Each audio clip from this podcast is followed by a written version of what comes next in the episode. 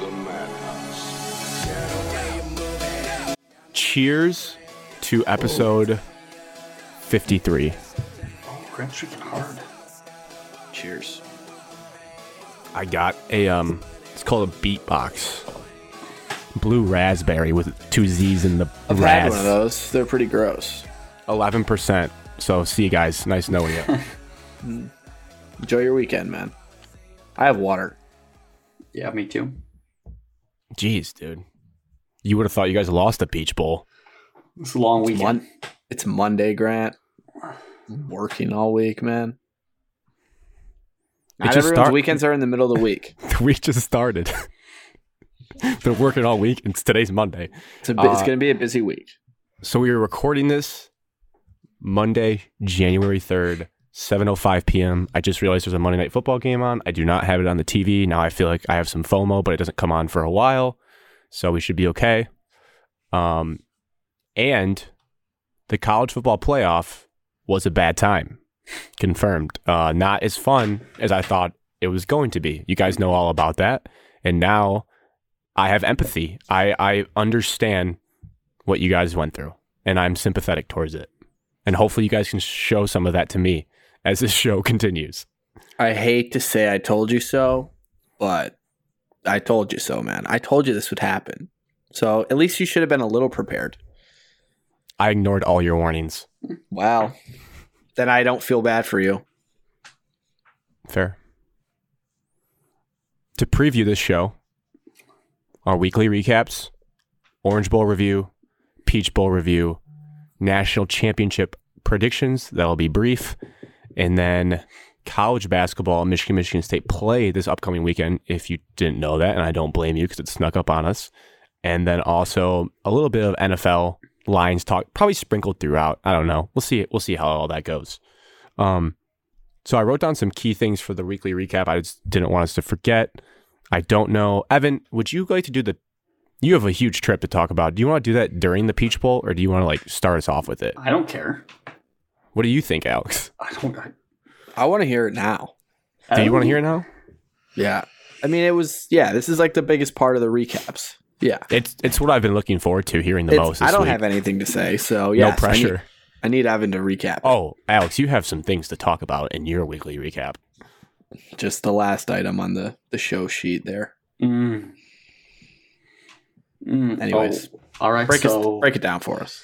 just three dudes just car tripping it down to Atlanta. Uh, left on the 29th early in the morning. Uh, trip down there. Nothing special, really. Nothing. Um, Nothing special on the way down.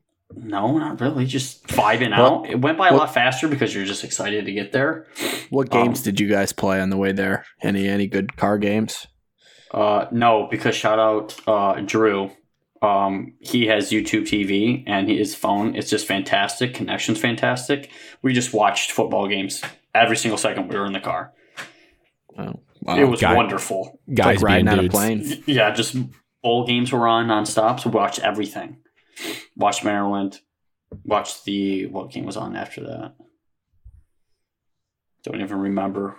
Um, but yeah, we watched all the bowl games on the 29th. And then even on 31st, we watched bowl games. And then on the way home on the 1st, we watched bowl games. Uh, so it was good. And then, uh, see, first when I got there, went to Moondogs. Shout out Moondogs, great bar. Played a little shuffleboard. Yeah. Um, Oh, it was like I a have, a, game. I have an important like- question, Evan. Yeah. Um, when you guys would go places, you guys would all post the exact same story. Was that planned? No. Just that first you first guys night, all it was posted just, your shuffleboards Yeah. and your peach bowl.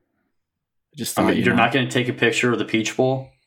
No, I would have. I would have. Oh, There'd been okay. four That's- pictures. That's, all I need. you're to not going to take a picture of the shuffleboard at Moondogs? Moondogs was lit, bro.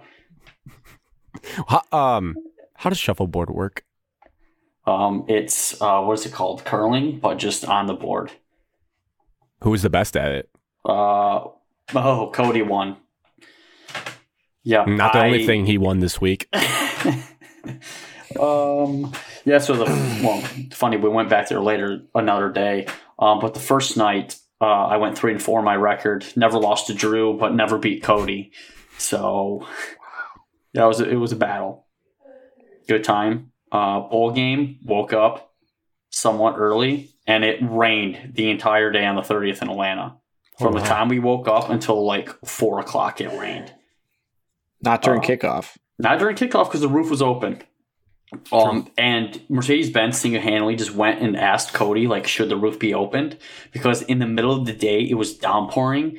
And Cody just turns and he's like, I think the roof's going to be open. Like, look at the tweet. And I was like, no, it's not. It's downpouring. Um, and he called it. And then we're walking the stadium and he showed me the tweet. He said, hey, the roof's going to be open. Unbelievable. Um, When you took your shirt off. yeah, I did. I was up in the second row. Just, yeah. It's one of my favorite tweets I've ever sent out on our account. I don't think it got enough love as it should have gotten. It was fantastic. Um, we ate at this breakfast spot. Was phenomenal. I mean, it was just a tourist attraction. We waited an hour and a half to get in. yeah.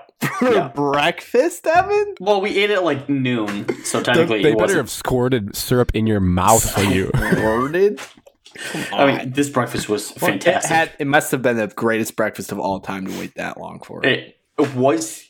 eh, It was arguably one of the best breakfasts I had on the trip. We'll get to the other fantastic breakfast. Um, Is Bob Evans better? No, Bob Evans stinks. Shut up. We never went to Bob Evans. We went to a better breakfast spot than Bob Evans later. Um, no, so it was just it was just phenomenal. Hey, Um, r- sorry, real quick. That got me thinking. Do you think there'd be a market for a breakfast style spot like a Benihana where they cook like omelets on a griddle in front of you? Yes, what, and then you have like a little mimosa and Bloody Mary bar next to it. I think that could be huge. hundred percent. Everybody loves people when they just cook in front of them. You can upcharge like- it and be like, "Yeah, here we go." You just make like the eggs and the hash browns and everything, just and all the breakfast sausage and meats right there on the griddle in front of you. I think that'd be Yeah. unbelievable. You do Mongolian. It's like just like my Mongolian barbecue. Pick whatever you want in your omelet. Go up, watch the chef cook, and then go sit down, or just do it right in front of yourself and have like the uh I don't know the other places I've never been to. Yeah, I think that'd be amazing. Uh, anyways, sorry, but We're that's something to that, but- yeah, that's something to keep keep flagged in in the library. Uh, so we try to go after breakfast, brunch, lunch, however you want to call it. We try to go to the College Football Hall of Fame, um, and one of the biggest tourist attractions in the city, and they closed it at two. Which I get line at one. They're like, "No, we're not selling tickets anymore." Fat L, because when we were trying to go in the morning, in between we had like an hour and a half. The line was wrapped like down the block to try to get in. So we took a fat L on that. So you waited for an hour and a half for breakfast. Oh, we walked. We walked around. but you didn't wait for the uh, the college football museum or whatever. Well, like, see, we went to breakfast. I put my reservation in. They said it'd probably be an hour, hour and a half. We said, okay, let's go walk around. We went and walked around, and we're like, we could do the college football playoff. Saw the line. We're like, nope, not doing that. Um, waited in the worst Starbucks of all time for coffee in the morning. They were out of everything, just completely. Just it was terrible. The tickets won't work. So like, if you order something online, like you did, didn't show a name, Were they just want- not fit to host a Peach Bowl? I mean, it, it um basically yes okay so then um we Well, when you have the biggest alumni base in the country breathing down your neck for a bowl game, you know it's going to be tough to serve Yes. that many people. so couldn't go to the so like okay we have from now it's like 1 to like 536 what should we do? Like okay let's go find any local bars. Atlanta's bars don't open up until like 3 or 4 o'clock. None of them were open. There was one bar that was open and was already packed. It was already packed. So we're like okay now we have to find somewhere to eat or drink. We had somewhere find it somewhere to drink before we went to another spot that opened up at like four. So any chance like everyone just thought you guys were a group of narcs and they wouldn't let you into their bars, or like you were told where to go and like this seems impossible, Evan, that things don't open till three. it, they weren't like we got into one bar it was like it was already a line out the door and we could hear pit people just chanting inside the bar it's like this thing's already packed Alex, I'm not sure what you're looking at, but no one can hear what you're looking at, so you're okay. I muted myself because of it. Um, it's that stupid rattle. It's going on again. So All right. Very well, pre- appreciate. I, I knew something was up there. So sorry, I mean, you, you went into a bar and people were chanting "Hail Pitt" in your Oh, face. we were outside of it and we could hear it rattling through this bar. We're like, wow, there's a lot of Pitt fans. Um, so we went to a great establishment that was had nobody sitting in there. We went to Hooters um, for a couple drinks. You know, had to watch a couple bowl games, um, and then we decided to go to what was the name of the bar? Stats. I think Stats. Feels like a good um, football bar. Bar opened up at four. Statistics. we got that we were going to get there around four. We got there around four, and there was already a line. We waited in line, got in. There was a cover. It was great, great environment. A lot of Michigan State fans. The DJ was playing the fight song. Um, it was great. Got some drinks, and then we went to the stadium. Game happened. It was wonderful. It was fantastic. Um, first three, well, first, second, third quarter stunk. Uh, Mercedes Benz Stadium, electric. Wow. So The nice Benz. inside. The band. Yes. Oh my gosh. We get into an Uber. Going from our hotel downtown Atlanta in the morning before we No, had breakfast. and, and, you know, she's asking us, oh, where you're from? We're like, oh, we're from Michigan. Oh, and she's like, oh, why are you down here? And we basically said, oh, there's a football game on, uh, playing Pitt and Michigan State play. And she's like, oh, where's it at? And we said, oh, it's in Mercedes Benz. She's like, oh, it's in the Benz? It must be a big game. We're like, yeah, it is. Calling it the Benz, I love it. And so we called it the Benz from there on out. And I think I'm only going to call it the Benz from there on out. Um, and then like she after she like asked us that, it was like 30 second pause, and then she just asked us, "Oh, so you guys on the football team?" Like, yeah. Yep. Yes, yeah, we we are. are. We're playing I, in the I wanted to say tonight. no, we're retired, but you know, I think it would have been too unrealistic. So Yeah, we said said- we're on the team. So that said was funny. Um, we said, "Screw the team itinerary. We're gonna take an Uber ride in the morning with you." No, we just said we said no, we're not. We're just fans. and We're just going to the game. Loser. Yeah. Um, game was fantastic. Um, after the game, just green, go green, go white. Chance was echoing through Mercedes Benz. The Benz. Sorry, I had to catch you there. The Benz. It was great. Um, Like Miami. Was it a Miami vibe? Yeah, it was. Just everybody high fiving each other. All the pit fans have already raced out of there. It was just Michigan State fans left. Tuck and Oh. his disciples coming. Yeah, we go back to Moondogs that night. of course. Fantastic. Got to run the shuffleboard a little bit again. And then Nashville, baby, for New Year's Eve. If you haven't been, you have to go. And whoever is going, I will gladly go with you. Um, just because it was just a fun time. Uh, oh, before we get to Nashville, we ate at one of the greatest establishments in America. Bob And Evans. one the Waffle greatest House. Waffle House. I don't know what I've been missing from my life for the past 24 years, and that was the first time I ever ate at a Waffle House. Okay, so we got the All Star Special. Great value. You get everything you want in a breakfast. Everything you want. You get hash browns, you get eggs, you get your choice of meat, you get toast, and then you get this perfectly made, tasteful, delightful, fluffy, thick waffle. And it's just sitting there staring you in the face. And shout out Mary, our waitress on the first place. She cooked the perfect waffle. When I say perfect waffle, I mean it is perfect. You put butter on it, douse it in syrup, and just the center of the waffle, it doesn't look thick because of the plate it comes on, but no, it is a solid like inch thick. And it just soaks up the syrup so perfectly. And I I had I had a life changing experience from Waffle House. Life changing experience. Is this a, a waffle ASMR segment? What's going on here? You, I mean, you That should have been there. Oh my gosh, I talked about this waffle and the couple bites I had from the waffle for the entire next day. It's just Cody and Drew just didn't stop hearing it from me. When when are you gonna be able to go back though? Like, this seems like a problem. I don't like. I guess there's one in in, the Toledo. South. I might just take. I might just go to Toledo and be like, yeah, I need to get a waffle. And so What on the way home, on our way home in Tennessee, we stopped at another Waffle House. the waitress wasn't as good, and I got the same exact breakfast. Got another waffle. Didn't look as satisfying, but it was still perfect. It was so good. Like I don't know how to describe like how thick and fluffy the waffle is. Something about it just soaks up the syrup. Per- it is fantastic. It's a life changing experience. If you've I never had you a Waffle House waffle, you're missing out. I think you need to never go back so that the legend of Waffle that's House Cody. can live on forever. that's forever. what Cody and Drew said. you just can't go back because there's no way it'll live up it, to it was something about the experience, like to get to Waffle House because we tried one Waffle House. It was completely packed. They have like half the seats blocked off. So we're like, screw it. Looks like we're not getting Waffle House. We're just driving to get back on the expressway, find a gas station. What is sitting there, just like the beam of God's light just shining down right next to this gas station, just pops up out of nowhere is a Waffle House. We have to go in. And that's when Mary served up the best tasting waffle of all time. I never thought Evan would pray to Waffle House like the Bible. No, it is It the just- greatest breakfast I've ever had. I, Evan, you're I've known you to be a trustworthy guy with your recommendations. I pulled up a picture of the All Star special. The waffle looks like but I'm gonna take your word that it tastes better. And also, I'm just not a waffle guy. I always think they're just overrated, but No. I'm willing to give them a chance You have to. if I ever encounter them. You have to.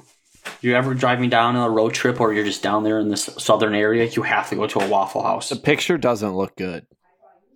It Well, looks it's very life-changing. thin. It's Well, not. I'm it, it's- happy it's the for you. plate that it comes in. That's what I said too. It's like The this plate, plate. looks like styrofoam. well, you're looking at a bad picture. Alex, are you looking at the one where it has like this like crappy looking cheese on top of the hash browns too? Yeah, I that's mean, called, it's going to be a covered hash. Browns. That's called covered hash browns. If I ever go to a Waffle House and it does disappoint, I'm just not going to tell you based on this. Re- it would be my it's my fault, but no, it was life changing experience. Um, Nashville's great. Bar hopped a little bit. Um, all the name bars, the popular bars, you had to have tickets um, to get in. So we kind of went to like the smaller, un, unnamed ones, so to speak. So had a great time. Saw some live bands. Um, I just didn't know that Bridgestone Arena, where Nashville Predators play, is right there on Broadway. Oh, I did not know that either. It is right there on Broadway. Feels like there's no room for it down there. Yeah. Um, Apple is a terrible company. There's just an Apple store right on Hot Broadway. Just right on Broadway, just taking up prime real estate. It's like you could definitely have like another bar there. Nope, it's an Apple store. You got to have phones, Evan. Yeah, you think Tim Cook or Steve Jobs cares what you think about the location No, of their stores? I don't think they do. Um, got to see a concert. Um, another bad thing. We came a bit over prepared because before we left our hotel, it was like a seventy percent chance of rain at ten o'clock. Oh no! So you had to carry jackets around. No, no, I didn't carry it. I wore it the entire time, and I was sweating my. Evan, full disclosure, full disclosure. When I saw a Snapchat of you, uh, or maybe it's an Instagram story, I thought you were like trying to dress up and that you were wearing a suit jacket over a quarter zip. And I was like, man, Evan's really overthinking this Nashville thing. I mean, he's No. really overthinking it. I wore a typical bar outfit, and I just threw a rain jacket on over top. Okay, I thought it was like a full suit jacket. I'm like, oh my god. no, no, That's no. terrible look. I Dressed to screenshotted it because I was super worried. I was like, Evan can't be wearing that. You had to make fun of me. All right, yeah. So sold Dierks Bentley for three hours. He performed for three hours because Zach way. Brown Band and Sam Hunt canceled because of COVID. Oh, Um, he was fantastic. He was great. Um, shout out our boy Hayden. He's a legend. Um, Hayden? Yeah, his name's Hayden and Alex, his girlfriend. Just met him at the concert. One of the coolest people. Two of the coolest people you've ever met. I do forget that Alex is a girl's name. Easy. Some are saying. Um, yeah, just a cool Alexander's a, dude. man name. just a cool dude that we met. Uh, after the concert, went back down. Uh, ran into a a former high school. I don't know what to call him. Somebody that we went with high school with. We just ran What? into him on Name drop. Broadway. Name Yep. drop. Uh, Oh, yeah, Oh, we, yeah. Were st- we were sitting across the street waiting to cross, and Drew's just like, "Don't we know that guy?" And Cody's like, "That night we went to Tootsie's." Wait, Evan, Ooh. back up, back up. Um, no. so these concerts. So on TV, there was like this live from Nashville thing, and they were just like jumping to a bunch of bars and like performances. Was that all going on live, or was it recorded? Uh, it was all going on live. Grant, thoughts? The outdoor one. The outdoor one. Yes, we were Yeah, at yeah, that big one. outdoor one. And then they swung to like Kelsea Ballerini in a packed bar, and it looked super recorded. and I was skeptical. But that it was, was real. not recorded. That was I told live. you, Grant. So we didn't know this, I was but uh, Cole Swindell was performing live in Luke Bryan's con- in, in Luke Bryan's bar. Yeah, we they showed that, that, on yeah. TV. I think Blake Shelton performed in his bar, and Miranda Lambert performed in her bar. I don't after like Blake. Shelton. Um, so those bars had lines just out of just out They the looked doors. packed. They were packed. Um, they blocked off the road. You just walked down the middle of Broadway. It was fantastic. Great time. More fun than Atlanta. Kind of like Apple Pumpkin, but different. No, not the same. Yes. um, yeah, because I mean we were bar hopping and Atlanta's bars weren't open, so Chop Atlanta. I almost Yeah. said the F word, Grant, but for you, I didn't. then road trip home just drove in rain the entire time, and we stopped at a Buffalo Wild Wings to like watch a part of the Rose Bowl. It was the nicest Buffalo Wild Wings of all time. Just picture what Buffalo Wild Wings looks in your head. What's up with all these chains And that are just just, blowing a- your mind that you've been it was to, Evan? completely different. It- get this. Get like this. the insides looked nothing the same, the seating looked nothing the same, the bar looked nothing the same. It was completely 180. and they But served a lot nicer. if they served waffles, I would have got it. that good. Beat ups was that good. Just your Uh, B-Dubs was just beat-ups. average at best. Um, The Waffle House stink. was 10 out of 10 both times I ate there. No, you said the second one wasn't as good. Well, because the first one was an unreal experience. It was just as good. So, uh, did you do a lot of drinking? How was your Yes. Drugs. How's Drugs. your head? Any drugs? I did pop ibuprofen every single morning. Did drink well, probably two bottles of water before I. So, all in all, trip was fantastic. Great time. I enjoyed it, and I can't wait to go back to Nashville. well, it sounds like your week. Uh, your week was better than Alex's. He lost his fantasy championship matchup. Okay, and I beat you in the semifinal, so you weren't even playing in the championship matchup. Living in the past like Michigan fans. Hey, I Grant, did you losing your championship in your other league? Yeah, I got dusted in my work league, and I wore it like a man. Unless Nick Chubb gets sixty-five points tonight or something like that. Possible. Possible. Yeah, I did lose to the Mitten Money host himself, Cody. And you know what's Damn. worse? Uh, you know what's the worst thing about it is, Evan? Is that both of us were hurt. You, they say you're hurt most by the ones that you love. And Amon-Ra St. Brown absolutely Killed us. destroyed our hopes. My boss, my boss had him. Cody Wilkins had him. And we just, oh. It was dark there in the 425 slate. It was good at first because Rashad Penny for Alex was just having his Rashad way with the Penny, Detroit Brandin defense. Cooks, they both scored in the first like five minutes. Then Rashad Penny scored again, and I had come all the way back from a 50 point deficit, and I was down like four points. I saw you at one point. You were down four points halfway through this ha- at halftime of the Sunday night football. Sunday game. night game, I got back to four points. Hmm. AJ Dillon scores two touchdowns in the second half. Yeah, He's a, he's a tough guy to tackle. I'll tell you that. Monter St. Brown scores 35 fantasy points in our league. PPR god. What can I And say? I thought He's Rashad Penny had a career day with 32 points, and it wasn't even enough. should have started uh, Patterson or Peterson for Washington. Still would have lost. I did in my work league. It still didn't matter. Yeah, I would have lost no matter what. I mean, Should have picked At up Bryson least- Berrios. I, yeah, no. At least I lost to someone that scored a gajillion points, and I scored a lot of points too. So it's not like my team just laid a deuce and I got killed. You know, I did my best.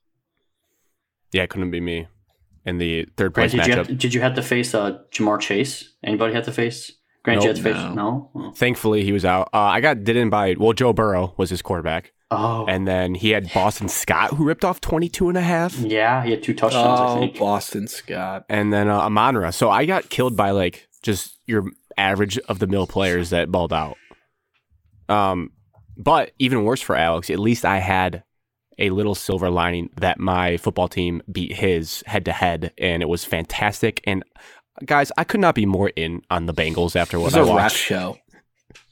Oh, it was, was a the ref show it was a when you Ja'Marr blitzed on Chase third show? and 27 and left your corner out to dry Now, on I'm one on not one coverage. saying that um, the coverage was good throughout the game on Ja'Marr Chase. Your 'cause he defensive just- quarter, no, your defensive quarter on third and 27 after you just sacked him decided to blitz everybody and leave your corner one on one with the number one player on the field that day. I'm not saying the coverage in general was good. However, the refs were helping the Bungles You had ten end of the penalties accepted. I think eleven penalties Did you, accepted Evan? Did you see game. the last seven plays from the one yard line? uh, yes, I did. Yeah, it was. You All stuffed fair- him twice. All fairly done. You need a new safety. Consortium can't get over on a cover two. Oh, Dirty Dan is needs to retire. You know, he did great things though, but it's time Rashad to. Fenton should probably retire. L'Jarius Sneed should probably hang him up. I mean, Uh, they just don't got tell Tyreek Hill to drop that fifty-yard bomb at the end of the first half. Yeah, he he does that a lot. Also, the Yeah. hold on the kick return. Uh, But also, e- Eli Apple gave you guys a gift. He dropped a surefire pick in the uh, second quarter there, and the jungle would have right erupted. after that. Bengals dropped two interceptions. Yes. The biggest thing in the game was that the Chiefs had their way with the Bengals in the first half and then scored three points in the second half. So get get the rest out of here. The offense just stuttered. Nah, it doesn't matter. See you in the My team- playoffs. My team is All of our teams are vying for the number one seed. Yeah, I'm sorry, Evan, but your team is the most fraudulent one seed I've ever seen in my life watching Yeah. the NFL. Not gonna lie, Evan, your team kind of stinks. Uh, um, we beat you head to head, and you're looking up at us. We get to play the Texans next You week. You played us like so, week two. Uh, I don't care when we played you. We spanked you up and down the field. Yeah, but we're good now. It's our Oh, first loss in like now. eight weeks. We're just No, getting healthy. horrible. Is Derrick How Henry back? horrible? You just Derrick Henry's about to get back, and Fine. then we You're not we get the horrible. one You're just seed. the Bye most week for Derrick boring Henry to get team. healthy. You might be the most boring Oh, team in the entire NFL. Oh, It's yeah. unwatchable. It is Unwatchable mind blowing. product. It's mind blowing that if Tennessee just wins, if they if they get the one seed, they just have to win two home games and then they're super in the Super Bowl, and that would probably be the most boring Super Bowl of all time. Well, if Derrick They Henry's back, cannot it win would a not be Super that Bowl. boring. They no, I'm just saying Super be in it, Alex. If they win two home games, you know how easy that is. Two home games, you win, you're in the Super Bowl. That's cr- the one getting the bye in the new playoff format is so clutch and like the it's the biggest reward But the probably in Titans sports. already beat the Bills Eagles, this year. Titans, they already beat the Chiefs. Super Bowl. no. Could you imagine? I wouldn't watch it. Yes, you would. Only because I have to. Crazy is I'm so back in on the NFL now that I have a new team and like college football is basically done. Like I'm I'm back in for the storylines. Uh, I'm just jazzed for the playoffs. Grant, I, I'm the same way. I was Yes. sitting there. Um, You're back, Evan? well, Give me a second. I'll explain. I was sitting there this morning. Just woke up super late, like usual. You know, student on break. Um, Right. Go out, get my coffee, sit down, just watch Good Morning Football, and they're just showing like the playoff teams. And I'm like, wow, there are a lot of good quarterbacks in the playoffs. It's insane. Evan's back. And there's a potentially just like whatever game you watch is going to be like some young stud just trying to ball out.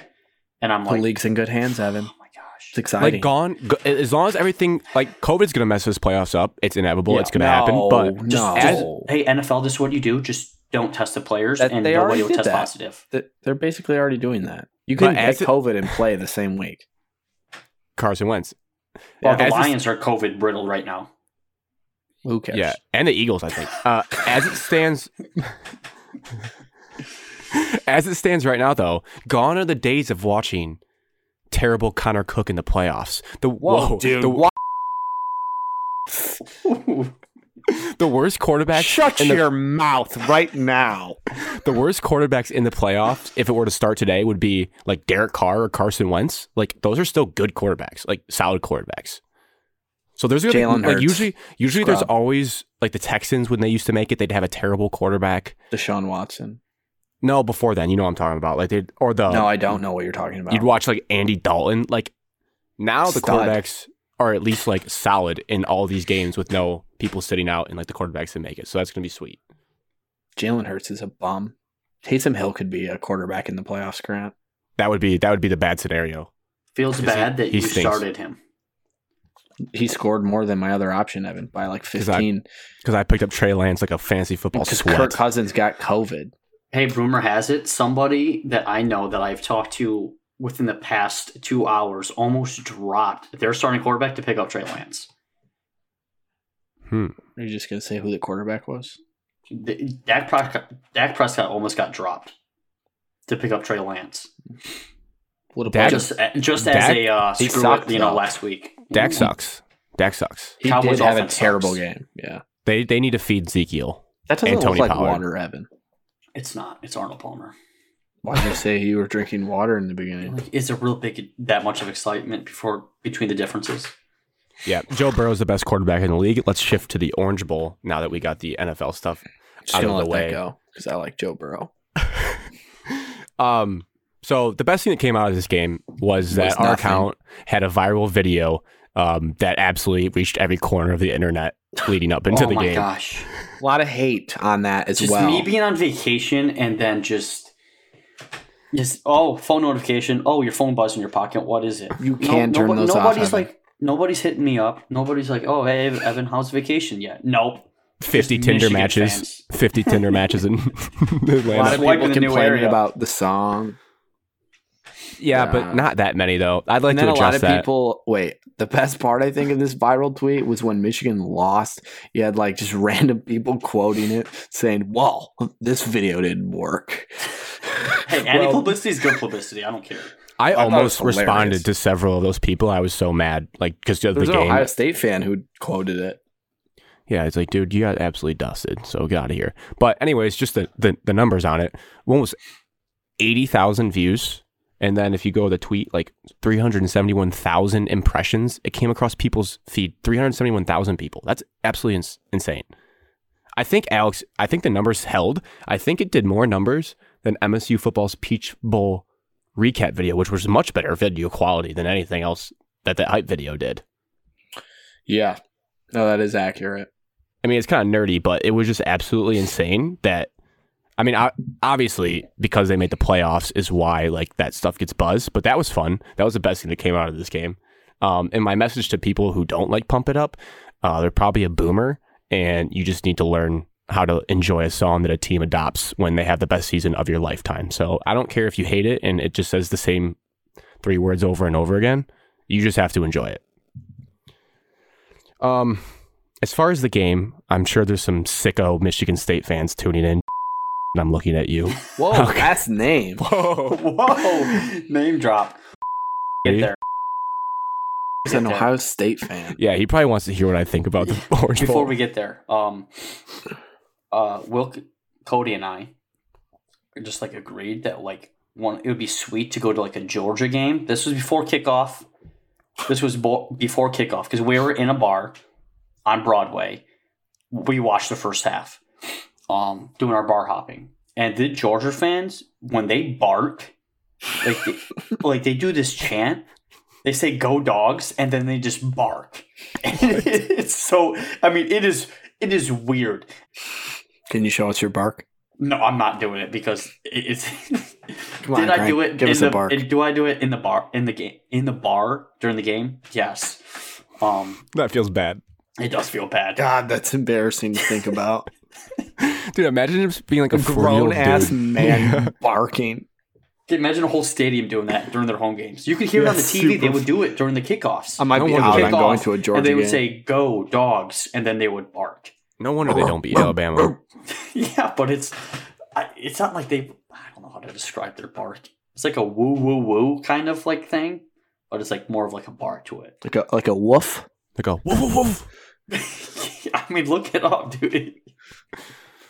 I had So to get on the action because it was so stupid. But yeah, continue. Sorry, I'm sure Cody was No, he barking it up. he did, and I did right up in his face. it was so stupid. um, but you know, as as the uh, talked all the crap after the Ohio State win, the Iowa win, made them look like a pee wee football team. Um, I have to address the butt kicking this game was. Before we get into like the actual what happened, Michigan State or sorry, Michigan joins the um, illustrious club of Florida State, Michigan State, Washington, Notre Dame, and Cincinnati, who have all been to the playoff and done absolutely nothing and just gotten their doors kicked in, um, which is a pretty rude awakening when you experience it firsthand. The biggest picture takeaway I would say from this is I'm sure you guys will agree that the Georgia talent level is just another notch above anything Michigan has. I mean, maybe there's one or two guys from Michigan's team that you could see like getting some minutes on Georgia, but really not that many. And like it just was eye opening. Um, it was all the stereotypes of the SEC is just different, like That's all what I that wrote stuff. down. SEC Yeah. is different. That like it means What, like, more. it just all came that, true. that- like the SEC isn't different. It's just two teams because the rest of the SEC No, that was Right. going to be my next point. It's just in the bowl games. It's just two teams that are above everybody. Facilities, coaching, money, everything. I don't think everybody. LSU's far off either. They just need correct. a LSU's coach. not far off. Um, Yeah, I mean, they just are producing incredible NFL talent.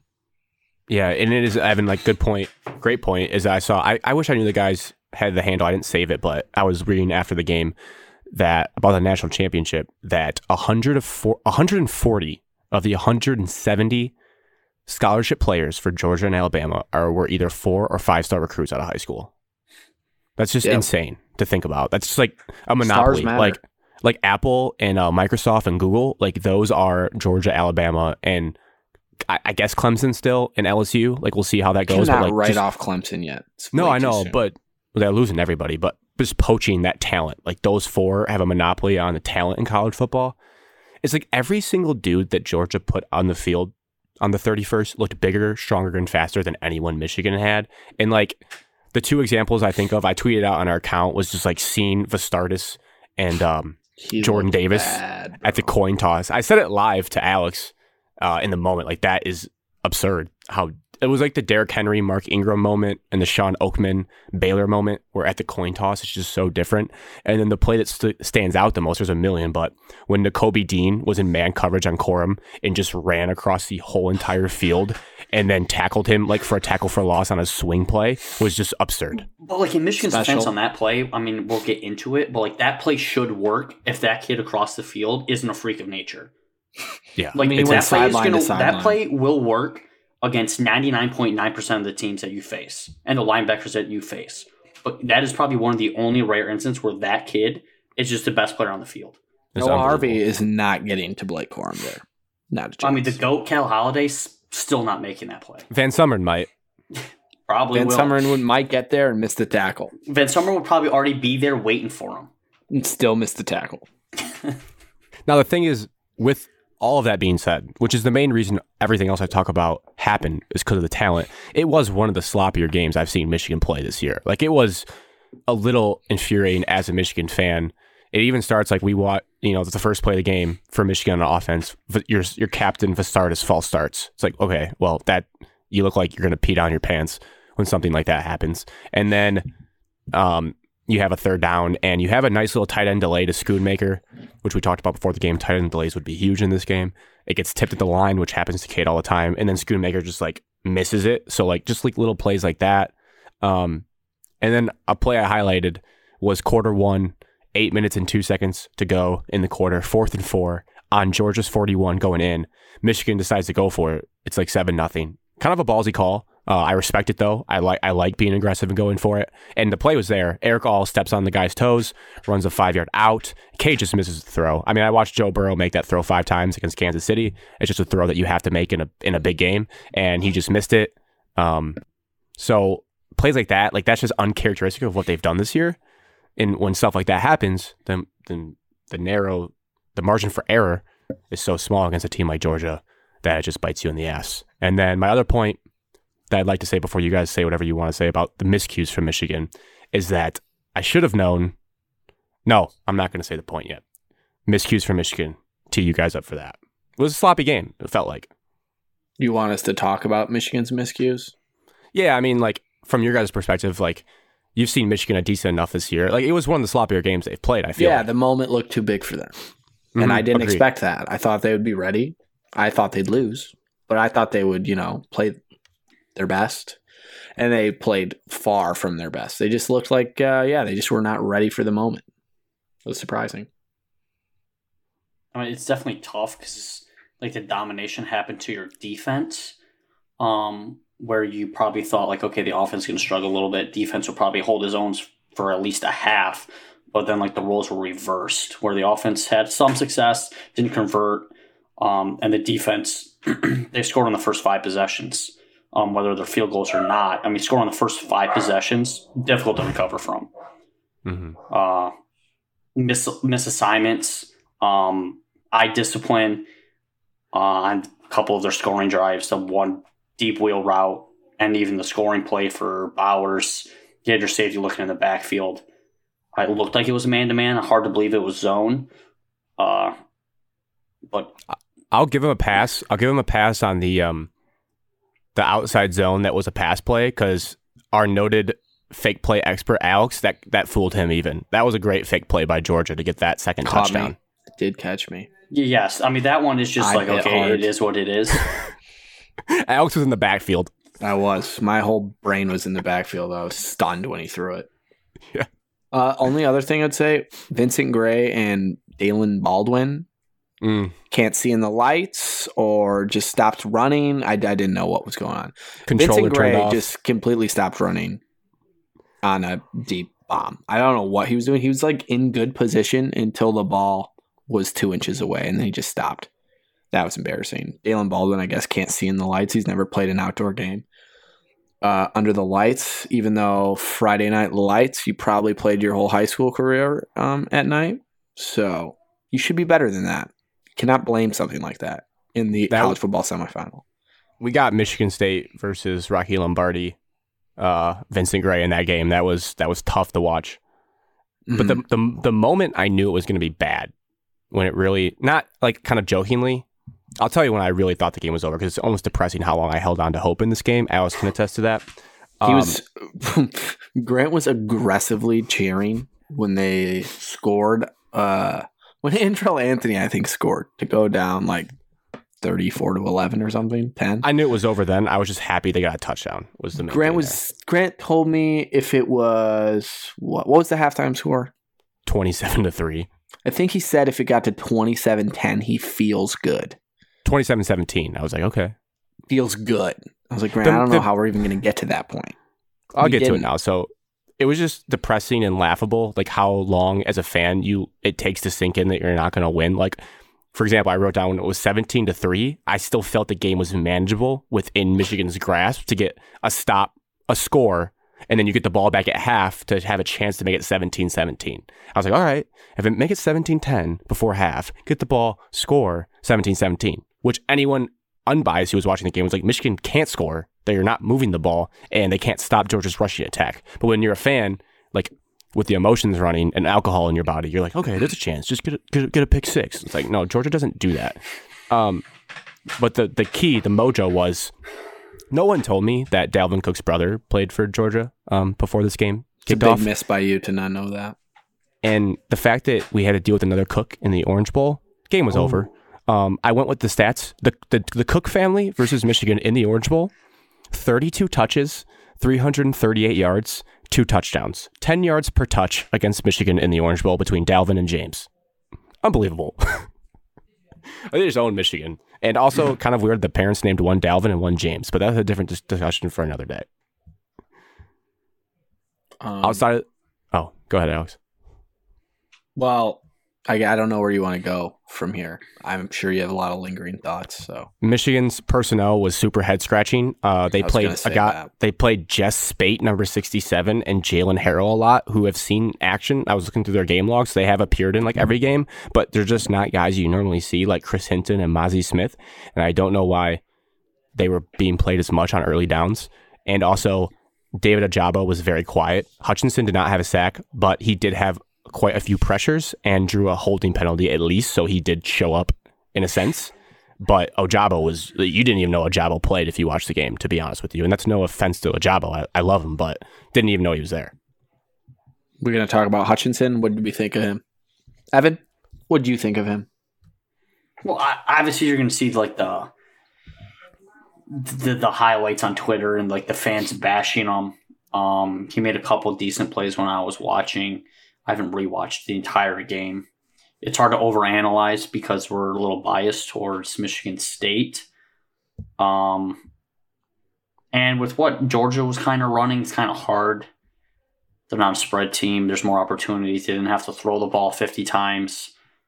Um, They were getting the ball out quick too. They had a lot of like just they like they trusted their wide receivers to abuse Michigan's DBs, and I'm sure we've all seen the clip of George Pickens absolutely pancaking Daxton Hill. Uh, it was a pretty good strategy to do that. um nobody on Michigan's team played well, like defensively. So like to overanalyze and pick one kid out. Um I don't want to be that guy. I'm, I'm more of a positive guy now. Um, in 2022, Nashville changed three, you. yeah, Three days Yeah, in, did. Evan is Yeah. Waffle- strong. Waffle House changed you. Actually, the Waffle House changed me. Um, you know, I don't think it hurt him that much. Um, there was a couple clips of him actually having a decent pass rush move against their offensive lineman. So obviously he didn't stay now. He didn't have a sack, but honestly, I don't think anybody was even close to getting a sack. Uh, the one like the one move he got pancaked on, he slipped and fell. Yeah, Stetson Bennett scrambled. Um, Georgia's left guard had no idea who what was going on, and like Stetson Bennett like scrambled. I think Hutchinson slipped and fell, caught him off guard. Um, so whoever had a free rush at Stetson Bennett actually should have made the sack in that play. And also, speaking of Bennett, um, I feel lied to by Evan, co-host Yeah. Evan. He's much better than you said. Evan. The the dagger the dagger of the game was a absolute dime he threw to James Cook on a one on one route versus Junior Colson on third and three. I thought it was like kind of like the play, like the shot, the dagger, like I said at the game, it was 17 to 3, third and three, get a stop. They have to punt, get a chance to make it 17 10. An absolute dime on a go route. I was told he couldn't throw outside the numbers, and he absolutely dropped it in the bucket outside the numbers. Evan, Uh, feels bad, you know. Uh, he played one of his best games of his career um, in the semifinal game. Uh, you know, when you're not getting pressure, not getting hands in his face, he's a little undersized. I think it's easier. And then, I mean, all in all, their defensive backs didn't play well. So when you know that you don't have to risk, or there's probably zero risk of throwing this deep ball, um, when you're playing with your team's playing with that much confidence, I think it's just a lot easier to throw. It's not under pressure. You know, if it's incomplete pass, so what? We'll probably pick up a first down in a couple plays anyways. Um, but he did make some good throws. He did. I did joke to Cody because Mint Money's a JT Daniels hater. I did say right after they kicked off and Georgia got like the first kickoff, I said, you know, if JT Daniels was playing, they probably would have already scored. And the offense hasn't even been out on the field yet. So um, he's just like a game manager. He just executes the offense well. So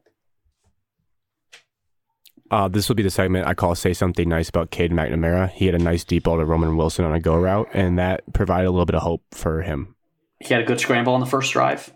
The yeah, the first play, the first real Yeah. play from scrimmage, he did. He had the wheels. Um, Um, he's tough. I saw him get absolutely pancaked by Jordan Davis a couple times, and he like got up a little bit slow, but you know got right back into the huddle.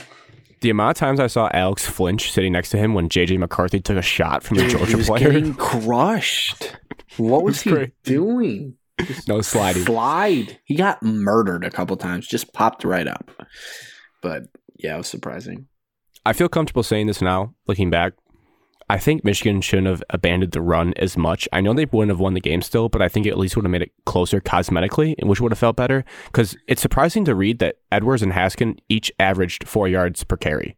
Um, combine them together, they had like 13 carries for 55 yards. Like they were falling forward. They were now they were getting stopped for zero yards and negative yards. And the craziest thing, Evan, I said to Alex, I knew this stat going in, the Georgia was able to force the first tackle f- uh, rush for negative yards that Michigan had all season. They had never had a tackle for loss against them all season, and Jordan Davis just went and did that himself. So yes, Georgia did stop the run, but it was surprising to see that they each had four yards per carry.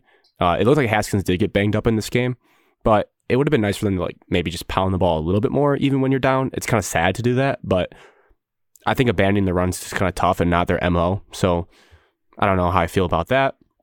And then obviously the main lingering takeaways I have from this game is where we'll kind of close it up here is that it seems like, at least on Michigan Twitter, that there's a QB. I wouldn't call it controversy. Many people I saw said JJ is for sure the number one starter this next year. And I just, we'll get into it more when we do the season wrap up and previewing for next year. But like, I don't know if I feel that way 100%, but something is going to happen in the offseason with these two. And I don't know what it is. And I'm just curious what your guys' thoughts are since you're not blinded by um, being a Michigan fan, I guess. Uh, I think it's JJ's job to lose. I think he'll. Uh, I think Cade will probably be the starter in the spring if he stays around, and I think they'll have a competition. But uh, yeah, I would be surprised if JJ doesn't start the first game. Whether that's correct or not, I would be surprised if he doesn't start.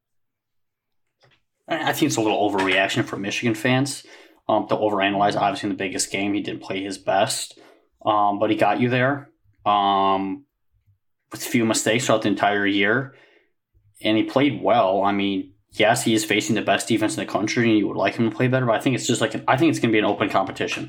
I don't think Harbaugh's going to hand it over to anybody, and I expect McNamara and JJ to both stay because they probably both think they have a chance to be the starter. Yeah, I'd say they probably And don't I- know. So yeah, it's probably an open competition from spring to summer and into the fall. So I'm just sure hope one it of them doesn't might turn get. into a two. yeah, QB I think I'm sure one of them will probably get upset or pissed if they do the same thing that they did this year, where they're rotating guys.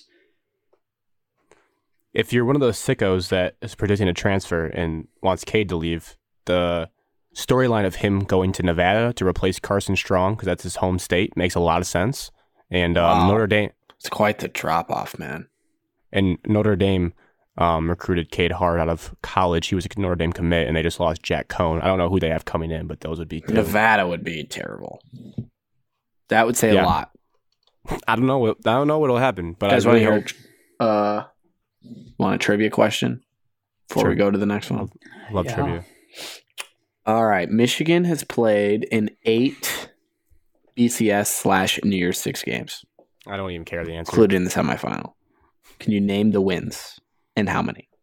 Uh, we dusted Florida with Jake Rudock. That was not a New Year's Six game, Grant. Should have been. Since when? That was this uh, in the whole BCS New Year's Six era. So that's like 1998 to now. We were beating Oh. Alabama at halftime. That counts as a win in my book. BCS. How many wins do they have? I can't Zero? tell you. That's part of the trivia question. No, they beat uh, Virginia Tech in the Sugar Bowl. There's in one. 2000 in 2012. Twelve. that would have been the bowl game. 2011 If it's football It's year. BCS and 2012. New Year's Six is probably one. 2012 Sugar. There's two. and the and they won the Orange Bowl. No, yeah, they beat Alabama and Shaun Alexander in the 2000. Evans trivia remains undefeated. 2000, 2000? Orange Bowl against Yeah. Alabama. Tom Brady. Tom Brady. Sean And then a lot of the- L's. Three Okay, Rose Bowl t- losses. Two things to close up. I wrote just for Michigan fans to think about going into the offseason. What is missing from this team, obviously, as you watch Georgia to get to that level? Gonna need an elite QB. I know they didn't don't have one. They have Stetson Bennett, but like I don't think Michigan will ever match that recruiting profile to have all the other guys be so good. So you're gonna need an elite QB. You're gonna need like a game changing QB. You're gonna need much better like dominant D line play when it comes to the run because you had the pass rushers this year, but you got carved up by Michigan State and you got carved up by Georgia. So you're gonna need dominant rush defensive linemen. And then I think after what I saw, you're going to need really good linebackers. You're going to need guys that can fly around and stop the run as well. And then your skill players, obviously, they got to be good too. Um, I also love the offseason narrative. Uh, I told Alex it was going to start right away, and it did. It was on cue. I just love how predictable it is of like McCarthy, Edwards, Andrel Anthony, Corum, like soaking in the loss and lingering out there and watching the Georgia players celebrate to like motivate them for next season. Um, that's just a tale as old as time. And then a little trivia for you guys, a little history for you guys. Did some digging here. What if this is a parallel um, from MSU's loss to Alabama in the Capital One Bowl in 2010, 49 to 7 drubbing? They realized what they needed to get to, and they won four straight bowl games after that. Maybe that's in store for the Harbaugh Wolverines. I think that's a terrible comparison. Or another conspar- comparison, they go three and nine after yeah, they lose that's in the where I playoffs. thought you were going. There's no chance Michigan goes 3 and 9 next year. There's way too much talent coming back. So that won't happen.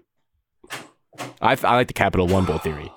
See what see the mountaintop. You weren't playing in the Capital One Bowl. That you were playing in Alabama the team was the greatest Alabama team of all time. The one we played in the Capital One Bowl was very good. Evan, I don't know about race of all time. Go, go look at that roster. They had Julio Jones and Mark Ingram. It's because they lost one game to Cam Newton, and they be like, "Oh, you know what? Capital One Bowl. Here we go." I'll have to do my deep digging in the Alabama rosters. Um, let's transition to the Peach Bowl, which you've heard about from Evan's trip. But you didn't hear about the game, so I'll tee you guys up for who wants to start with your takeaways from what an eleven and two season. Is that Yeah, right? I want to start with a trivia question. I love it. Bring it Oh. on. Um, can you name how Hmm. many 11 win seasons the two in-state programs have had since 20? Why Michigan, compare? Michigan State six, Michigan two. Why compare? Just making sure like- people are aware of the programs in the state grant because we are unbiased and I need to report the facts. Also, bowl games outside of the playoffs don't matter anymore. So Whoa! Uh, just so you know, Whoa. the six times that Michigan State has won 11 games, that is fifth in the nation. since Go tell Dan Leach to go delete his tweets from 2015. That fraud. Shoot him into the sun. Said we were the worst program in the country behind Kansas. No, Dan Leach also said back in 2015 he would rather win the Citrus Bowl than lose in the playoffs. I wonder if he And still then- feels that and way. then he re-asked that question and said, "How are you feeling? Like which one was better?" And he was basically saying, "I'd rather be in the playoffs than a meaningless Peach Bowl." But he wasn't saying that in 2015. Yeah, he's a loser. that says a lot. I wouldn't even have Dan Leach on this show. That's how much I think of him, or a little I think of him. Yeah, shoot him into the sun. Could you name the four programs ahead of Michigan State? Super fast. Alabama, Ohio State, Clemson, and probably Georgia. No, Oklahoma. Georgia. Yeah, Oklahoma. Correct. Great job, Evan. Thanks, man. Trivia undefeated. All right, I'm going to start with the fact that uh, the running backs without not named Kenneth Walker because he did not play did not look very good. Evan, thoughts? Um, it was sad to see Jordan Simmons get the first handoff. And run Uh, straight in a line into the back of a lineman. I mean, that's what he time. usually does. If he goes outside, he's going to fumble it because he can't take contact. Um, I would transfer like portals to waiting see. for him. I would like to Oh, see boy. Joiner and boy. Collins play more Collins because get it is the bowl game. I I, Did- I understand that. I just don't understand why. There's, Did Harold Joiner like pay you twenty bucks to talk nice about him this season or something? I don't No, think he's, he's that just a bad. big body He's guy. good He athlete. got recruited by Michigan State, got recruited by the SEC, went to Auburn, wasn't to play behind Tank, and so he came back. He's just a big, like a like physically bigger. we it's have like to unlock Haskins and his Corum. ability. It's like you look at Haskins and be like, okay, this dude is a running back. You look at Corum, he's like, you know what? Hopefully hangs in there. Then you look at Joiner, and you're like, this dude is a running back. You look at Simmons, you're like, This guy have fun on special teams, man. Like, I don't know why you're Transfer getting like ten portal is waiting handoffs. For him. Um, in fairness, it's a Pat Narduzzi run defense, so they are going to stop the run at all costs. Yeah. So, like, give or take there. Um, don't be Ryan, my father, just saying um, that the entire offensive line is terrible and that like our offensive line coach is terrible and he wishes he would have went to USC because of the Peach Bowl performance. I like that narrative though. That's fun. Super That's get, that that gets clicks. That gets clicks. And he said our run game will be nothing now that Kenneth Walker is gone. Um, but he did compliment Kenneth Walker, said he was the best one in the country. So you know, give or take, Ryan, give or take. well, it's at the it, until they prove it. I'm declaring Michigan State's running game gone until it's proven otherwise Oh, without Kenneth Walker. Jesus It's gonna hurt. It's gonna hurt. That's the most It's dramatic gonna thing I've ever heard. Now, Jalen Berger might be sweet. Uh, I hope anyone else you, you bring in might be sweet. Uh, Cal, uh, Cole Cabana may be sweet, but until it happens, it's dead. It's gone. What if they bring in Lew Nichols and he goes in the portal from Central and we just bring in the number one rusher in the country? I'll be higher on it, but Or right now, the it's Wake dead. Forest running back that started over Kenneth Walker who entered the transfer portal today. Would be huge if they brought him in. But right now, it's dead. Or Trey Citizen, the four star Overreaction. athlete. Overreaction Monday. All right, next question, Evan, I have for you. Okay. Payton Thorne through the first three quarters, was it as bad as it looked on television in person? Um. No. I He looked bad. For for for a little bit there. Really struggling. Couldn't make little five yard outs. Yeah. Um. In the stands, I wouldn't say we were. The fans were blaming Thorne. I think it was more frustration totally on the entire offense. Um. Obviously, he had the strip sack fumble that led to a touchdown. Um. He The wasn't bad knocked interception. down. He was Small not hands. down that time. Um. Yet the bad interception was a clear just I'm gonna stare down this guy and cover two, and then corner ran with him, safety jumped it. Um, he obviously made some good throws. He his uh, completion percentage wasn't that good. I think it was just above fifty percent. Um, but when you have no run game, you have no balance. I think it's difficult. Um, yeah, those middle parts of the games, I think it was more frustration on the entire offense. But we also were moving the ball and then would stall out. We moved the ball, missed a field goal. So oh, I would just like to say uh, Don't say it. thank you for your service, Matt Coghlin. You don't mean it. Looking, I'll see you at Rick's. looking forward to the future. I want on the record that when I was super, super belligerent at Rick's one night after um a big Michigan State win, and I You told geeked out over Coghlin. I told Coglin to his face, "You're a great kicker, man," and I like pointed and touched his chest. You're You great jinxed him man. ever since that moment. I don't. I take it back. I don't mean it. He stinks. He's horrible. I don't want to bash him, but he's really terrible. 33 yards, Evan. Congrats on the marriage. I hope it goes great. Yeah, congrats on getting married. Uh, you don't have an NFL career. Um, hope you inside have a job lined up. sources, inside Coghlin's inner circle, um, rumor has it he is still Cody. injured from earlier in the season because he does he's not finishing his kicks with his hip flexor injury. I agree with that though. He Then looks so don't like kick. p- passive when he kicks. So yeah, you know what? I take Um, back my diss. I think he is playing injured. If you got this far, Matt, um, I don't think hate me. he is playing injured because he wasn't doing the kickoffs.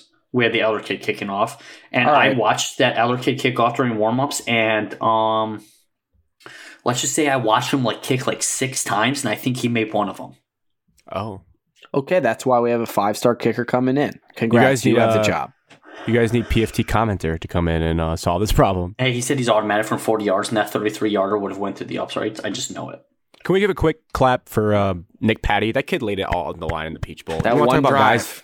two Talk drives. about guys, guys opting out in this soft era. The dude threw his shoulder on the line to hit the pylon, and he just really balled out. And I I, mean- honestly think it's a lot. It's it still was a close game, but it would have been probably overtime if Nick Patti stays in that thing. Kid was balling. Maybe. He was I, defense played really well though. I mean, Defense yes, it- was the game would well. probably change if their third string quarterback wasn't in. Five Oh. sacks, five sacks.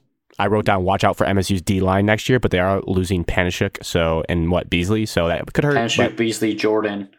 Um, Five but we are though. bringing in transfers Alex We're Van getting- Sumrin, quicker. So Chris Bogle, Jacoby Windmon, Aaron Brule.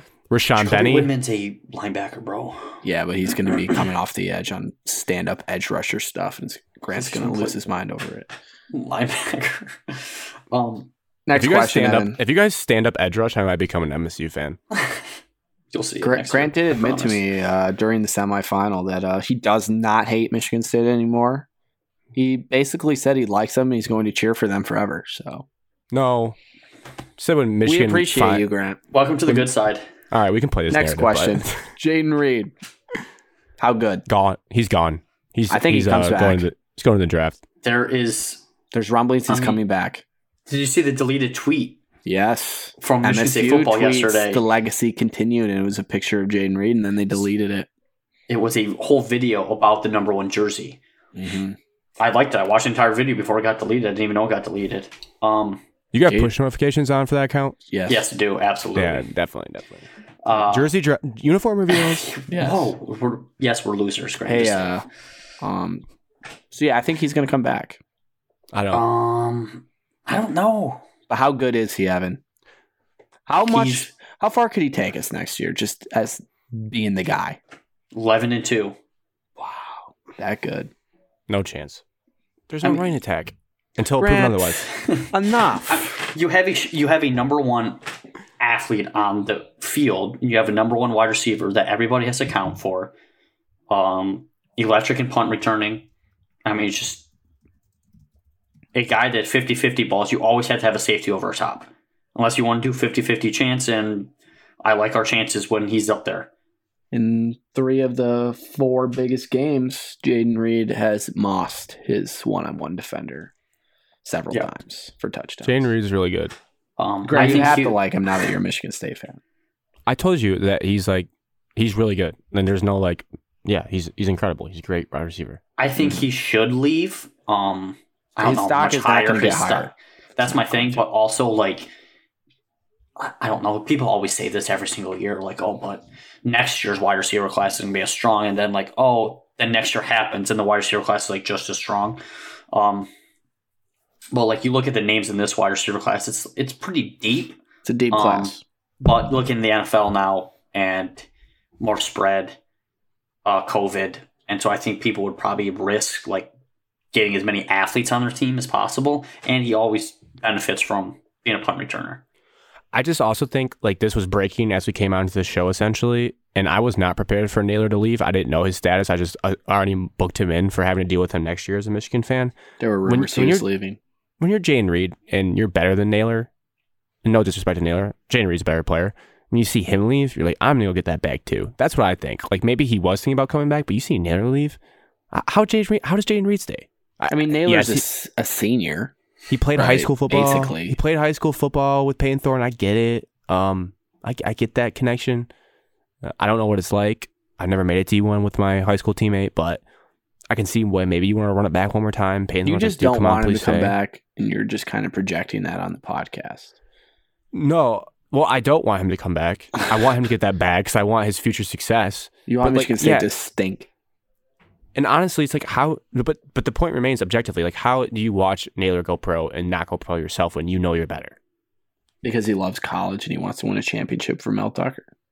like Kenneth Walker was most important to that team, but Reed like and and I was completely joking. I want that on the record in our group chat when I said Payne Thorne's mid without him. But there is a question in my mind, a burning question for next year is what does Thorne look like if he were to lose Naylor and Reed? Because as as funny as the meme is, like Jalen Reed down there somewhere, that was true. Like that happened a lot this year where you just chucked it up and it was a good ball, but Jalen Reed mossed somebody and made a good play, and that they're gonna need to find that guy if that I, does I happen. think if he were to leave, there will be a lot of questions at wide receiver, but I think the the talent is there. It's just whether or not they can take coaching and become better.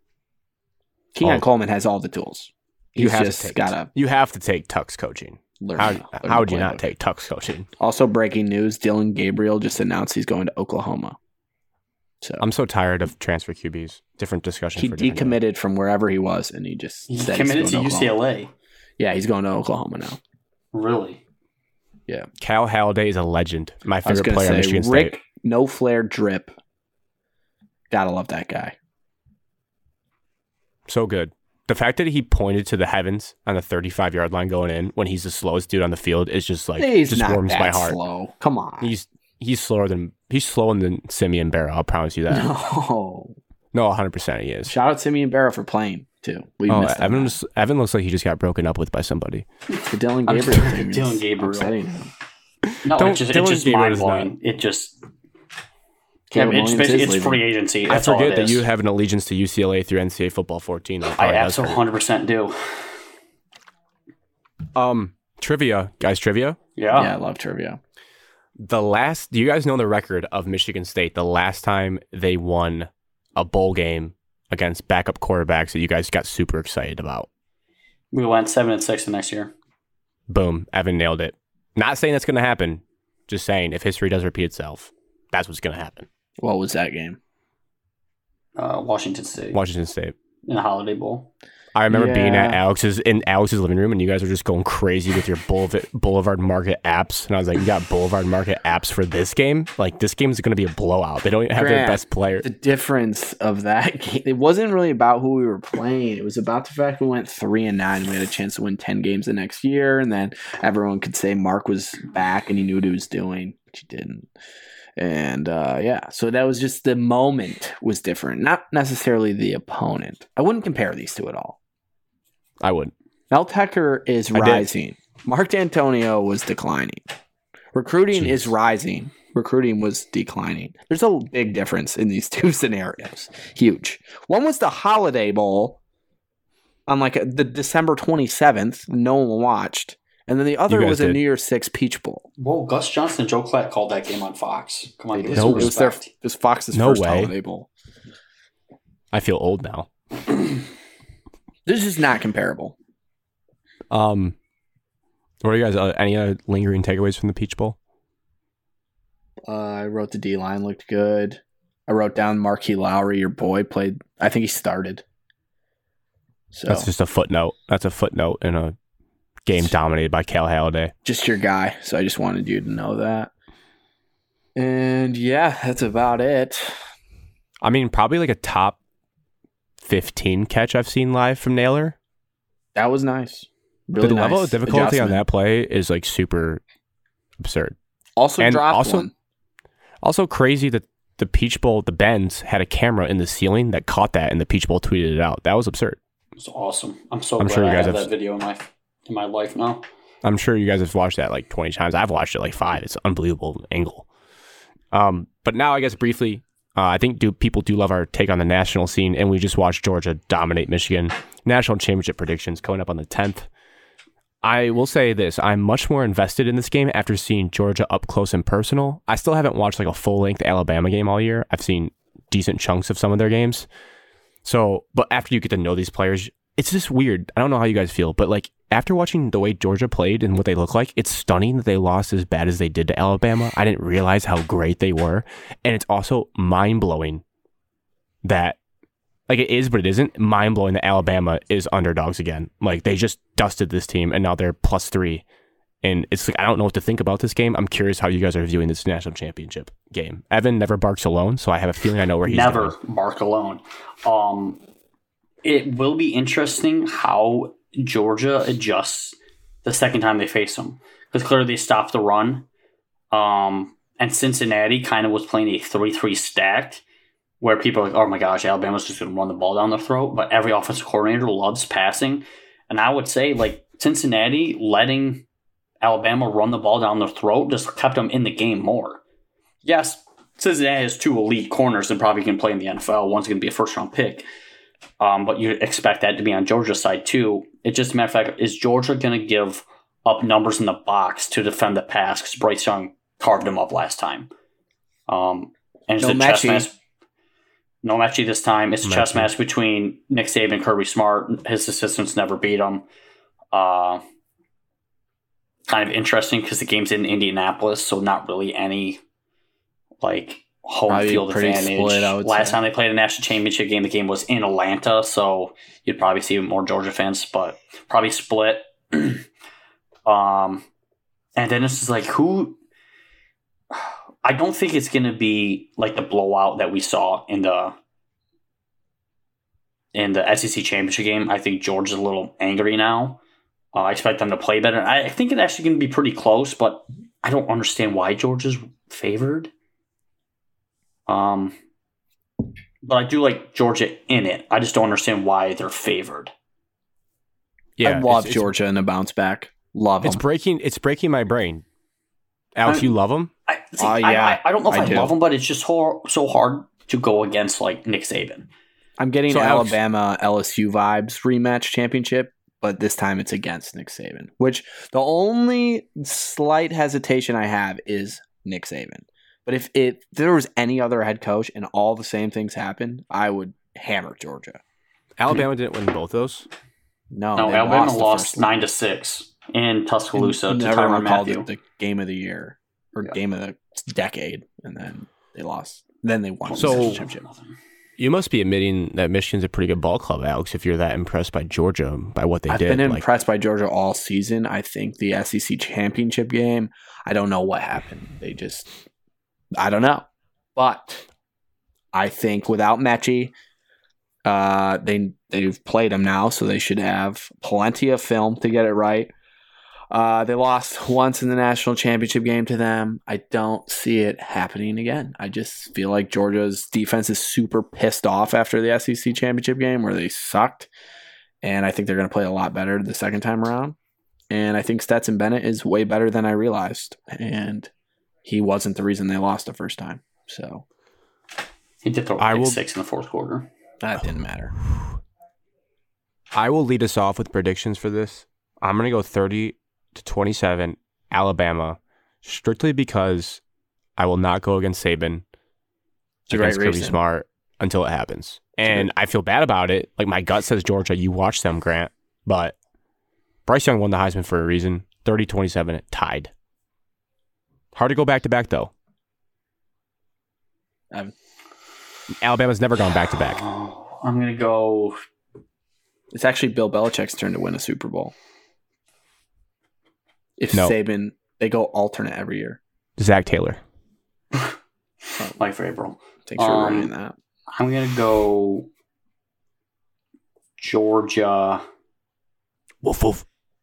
Bark. they don't say bark, but they bark.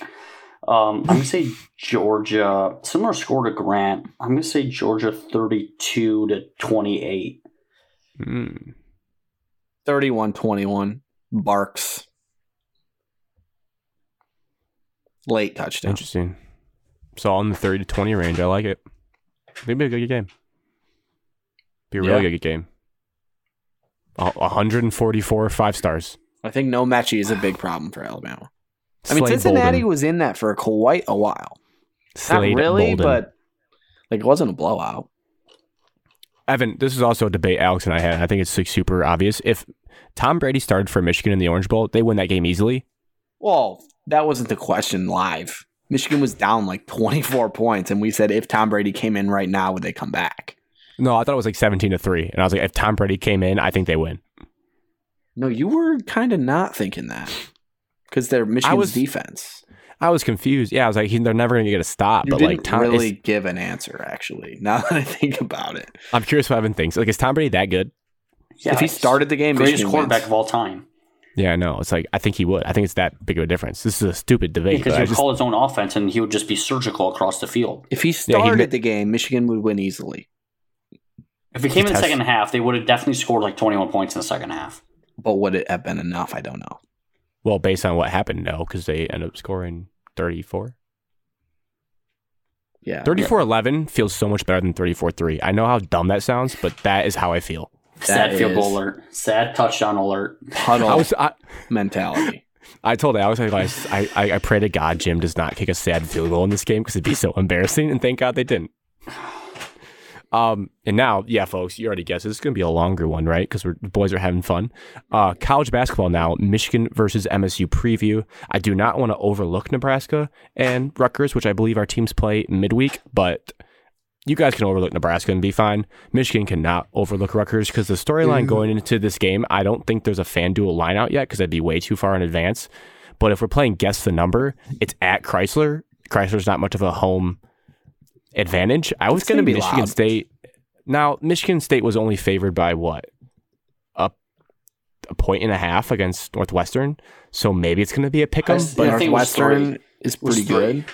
but if I had to, like, if, if someone's like, Grant, what's the line? You're a bookie. I'd be like, Michigan State at least five and a half, six and a half, like in this game. I, I don't that seems see like how. a lot. I dude, I'm telling you right now, I don't see how Michigan wins this game. I don't have an answer for you I unless they just get stupid hot from three. think it's possible. And as it, it might have been gross the way you guys won, but Michigan State pulling that game out in years past, like last year when I watched them lose it, it makes me feel even better about Michigan State. Like they winning games gross, your favorite thing ever, Alex. Like when a team wins but they look bad. Oh, at least they still won playing bad. That's a good thing. That's a good sign for the future. No, I don't think Northwestern's that bad either. I mean, I think they're going to be a decent team in the Big Ten this year. So I want Evan, you can start and then go, Alex. Let's do it this way. Like you guys are Michigan State fans. Let Michigan fans know what they're going to see from this Michigan State team on Saturday. What's the Sky report? Scouting report. We are we do have depth, um, a little bit more depth than I think Michigan does coming off the bench. Um, we're thin at post players. Um, foul trouble can hurt us at times if we get thin there. Um, Sissoko's not developing as fast. He did get minutes against High Point, and he looked terrible at times. So we're just two That- guys down whoa, low. whoa, whoa, that's my guy. Good at times. Um, He's not going to play in this game playable at times. unless he has to. Um, Gabe Brown over the last five games, I think, is averaging 17 and a half points. Joey Hauser over the last five games, close to averaging a double double. He was the highest plus minus last game against Northwestern. People forget. Quit playing blame on one player when it's a team effort. That felt Uh, personal, It does because Michigan State fans are idiots. Uh, including Alex. I was like, Just because I don't like Joey Hauser doesn't mean I don't realize what he does good. uh, turnovers are obviously the big key. Tyson Walker uh, has developed a little bit of a game. He didn't play well against Northwestern, but you know that's okay. He plays well defensively. Uh, but also the Northwestern game in the second half was unbearable, and almost at times you couldn't watch it. It was the most unwatchable, long-lasting January second game that was meaningless. To anything. 36 second half fouls. There was no point to like for the game to drag on that much, and they barely called any fouls in the first half. Yeah, Like, I was don't like even- 12 in the first half, 36 in the second half. Um, it's just a matter if we have enough days off for rest. If our guys from COVID are 100%, because you saw Bingham a little bit winded against Northwestern. Uh, he was tapping out before his like four minute play, four minutes. He was kind of tapping out around three. I do like the matchups. Like your guards are younger, we're more experienced. It's just a matter of turnovers, and then it's I hate to say it, but it's down to Dickinson and Bingham. I wrote that down. Um, if Dickinson can have his way down low, foul trouble, or if Bingham struggles against him, I think Bingham now has more of an offensive game where he can step out and hit a 12 foot jump shot now, which would be nice to see. Uh, and then we just need to shoot better from three because we were one for 10 in the first half uh, with a lot of air balls. Yeah, we didn't shoot too well off the little COVID game. Yeah. And we only have two day rest in between.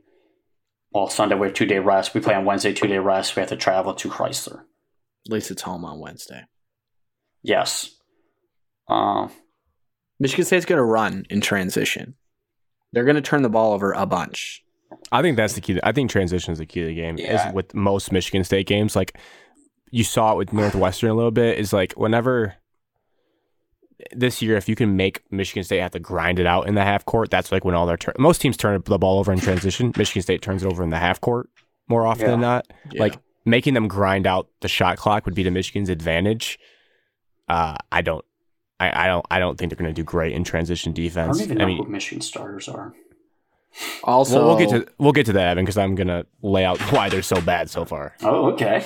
The only other point uh, off of what Evan was saying, uh, defensively, Michigan State is very solid so far this season. Bingham inside, down low, block wise is uh, very important. So if Bingham were to get in foul trouble, kind of lose that uh, that anchor in the defense. And then lastly, Max Christie's perimeter defense is extremely crucial. Uh, when he was out, I know it was against High Point, but uh, the defense struggled mightily on the perimeter without him. Um, Hmm. Hoggard and Tyson Walker kind of get blown off the ball sometimes, mainly Hoggard. Because Hoggard doesn't move his feet, and then when he No, gets he just beat, bodies and then he he and fouls. then he and then he gets a foul called, and then he has to blame it on somebody else, or he puts his hands up, and it's the most infuriating thing of all time. Hoggard might be the most infuriating player of all time, where he just shows flashes of how he can yeah, be very good. The And trickiest player in so bad, college basketball. so bad other times. Like yesterday, with like four minutes left, he tried to go one on one. He's just crossing over in front over and over and turn the ball over. I'm like, what are you doing? I, I Also don't tr- get it. He also turned the he traveled the first time he touched the ball in the game. Just a pass up top to him, like an inbounds pass, shuffle his feet before he takes the dribble. But then on you against UConn, he helps the team go on a 9-0 run and win the game. I don't I mean, Hoggard did have an and one late in the game to kind Yeah. of shift in the- momentum changes. He's all over the place. He's got Yeah. bad tunnel vision. He's just like puts his head down and only sees like a little scone. Yeah, really Like, you know, remember, really remember the. Madden? Remember the Madden where they like QB vision. the- yeah, it, like Hoggard is like when he like looks at the court. We make some great Just- passes sometimes. Sometimes, so a lot of times he puts his head down, and then you're like, okay, how do you end up there? Better than people think, though. Uh, I don't have to apologize. Like I don't have to apologize, but I will because I said it to Alex. Um, well, it's not a full apology. It's just like an acknowledgement of Gabe Brown is making the senior leap that I was I said he doubtful he would. would make. I was skeptical of it because like a lot of times I had seen him, watched him throughout his years, and like okay, like this is a guy's a good like shrieky shooter, but I don't think he's a guy you're relying on. And it turns out he's made the jump and has much more of like a well-rounded game. And as it stands right now, as it goes, you know, shooting 39.8% from three, basically 40% on 6.3 attempts per game, 15 points per game, anchoring the offense. It's a jump that I did not see. And honestly, like that, I think is the biggest reason offensively they're having such success because I've seen the flashes in person of Christie, but that is one thing. I'm very curious to see how Christie and Houston played against each other in this game. I think we'll learn a lot about the freshmen, like in their premier matchup. I mean, both these teams have played massive games so far this year, so it's not like I don't know, but just like the rivalry kind of hits a little bit different, as the kids say when you play. You just want to see what it looks like. Um, for Michigan State fans, this is not the Michigan team you saw last year. I think like this is long overdue, but football season's been so big, but now we have to turn our attentions to it. I told Mm. you if you if people remember, um, in our brief season preview of basketball, that I'm my biggest concern is like Michigan's grit and leadership and who is going to like be the alpha on this team. And i think we're seeing like that to me stands out the most of like the lack of killer instinct they have and just replacing the amount of talent they lost which in the moment i didn't realize was such crucial talent. Uh like if we just look at the lineups briefly here last year they trotted out mike smith eli brooks franz wagner isaiah livers and dickinson okay? And then this year a lot of their lineups are it's Eli Brooks, DeVante Jones, Houston, Moussa Diabaté, and Dickinson. So it's just like a different looking lineup, not as not as much skill, not as much three point shooting. And then also you just think about and you go back to the guy a guy that is a perfect example of the difference between this year and last year in Michigan basketball is Alex's guy Chaundee Brown. Like there's just no alpha dog. There's no there's no like yeah, just grit, just defensive three and D guy off the bench. Like just that whole like leader alpha mentality between Livers and Wagner is completely gone. We see in the NBA now the talent that Wagner had that we just didn't. I didn't. I took for granted. You know, people made fun of him after the UCLA loss. He had a bad shot, but like the kid clearly was a very talented player. Mm-hmm. I think I've come around. In the beginning, I was like, all right, everyone's crapping on their defense, and I was like, I don't think the defense is that much of a problem. It is. It's it's definitely a problem. If we look on KenPom, which is like the kind of analytical metric that everyone uses as the Bible in college basketball, it could be a good game because Michigan State sits at 18 in KenPom and Michigan sits at 21. Michigan State has the 22nd offense and 21st defense, so very well rounded out of Michigan State. Michigan has the 20th offense but 43rd defense, and the defense, I guess, is what you would say is costing them some of these games. They have played pretty solid teams, but when you look at the stats, like comparing this team to last year, you have a single player on your team shooting 40% or better from three that takes like two or more a game, and that's DeVante Jones, who's not billed as the three point shooter on the team. He's shooting 46%, which is like kind of an aberration because he doesn't shoot that many, but he's been hot of late. Eli Brooks has climbed down to 36. Terrence Williams shooting 36. Caleb Houston, who was supposed to be the sharpshooter, you expect that kid to shoot 40%, shooting 34% from three. And then you look at last year, you had Liver shooting 43%, Chaundee Brown 42%, Mike Smith 42%, Eli Brooks 40%. I mean, even Brandon Johns 37%. Like the shooting on this team, they're just not good shooters. Like I know, perfect example, when you guys see Gabe Brown catch a wide open shot on the arc, are you expecting it to go in? Yes. There's not a single player on Michigan's team that I expected to go in when they catch it wide open. Maybe Eli Brooks, but that's it. There's like you see it and it's like, oh, it's going to be a miss. Let's see if we can get the long rebound. they don't make shots. So when you see wide open shots, now obviously in a microcosm of a game, maybe Caleb Houston, he's shown flashes where he can go like three or four from deep on a night. Um, but I'm not expecting it to happen. And then also the biggest thing, I guess, besides the shooting, like we talked about the defense, like just think about asking freshman Caleb Houston to come in and basically replace Franz Wagner. His defense, his like length, that's just not going to happen. They're not built the same. And outside of that, analytically, they Michigan runs into this problem where they've been trying to fix it, but they just play like three basically power forwards at a time. Because when, to be honest, when Caleb Houston, he's like six nine. When he's shooting thirty four percent from three, he's basically a power forward. He's not helping you stretch the floor because he's not shooting well.